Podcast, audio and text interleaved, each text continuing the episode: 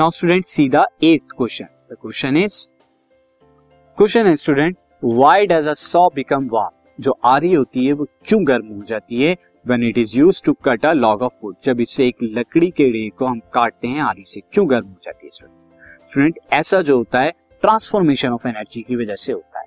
Saw become warms when it used to cut a log of wood क्यों हो जाती है? Due to its kinetic energy तो kinetic energy क्या होती है? जब हम उसे चलाते हैं तो वेलोसिटी चेंज होती है और वेलोसिटी जब होगी मास तो सौ के अंदर होगा कुछ ना कुछ तो काइनेटिक एनर्जी प्रोड्यूस होती है। और ये काइनेटिक एनर्जी कन्वर्ट होती है हीट एनर्जी में ड्यू टू फ्रिक्शन फ्रिक्शन होगा यहाँ पे जब आप आरी को चलाएँगे, ये काइनेटिक एनर्जी फ्रिक्शन की वजह से हीट एनर्जी में कन्वर्ट होती है पॉइंट ऑफ़ कांटेक्ट उस पॉइंट ऑफ़ कांटेक्ट पे जब आप आरी एंड वुड का और इसीलिए क्या होता है? गर्म हो जाती है so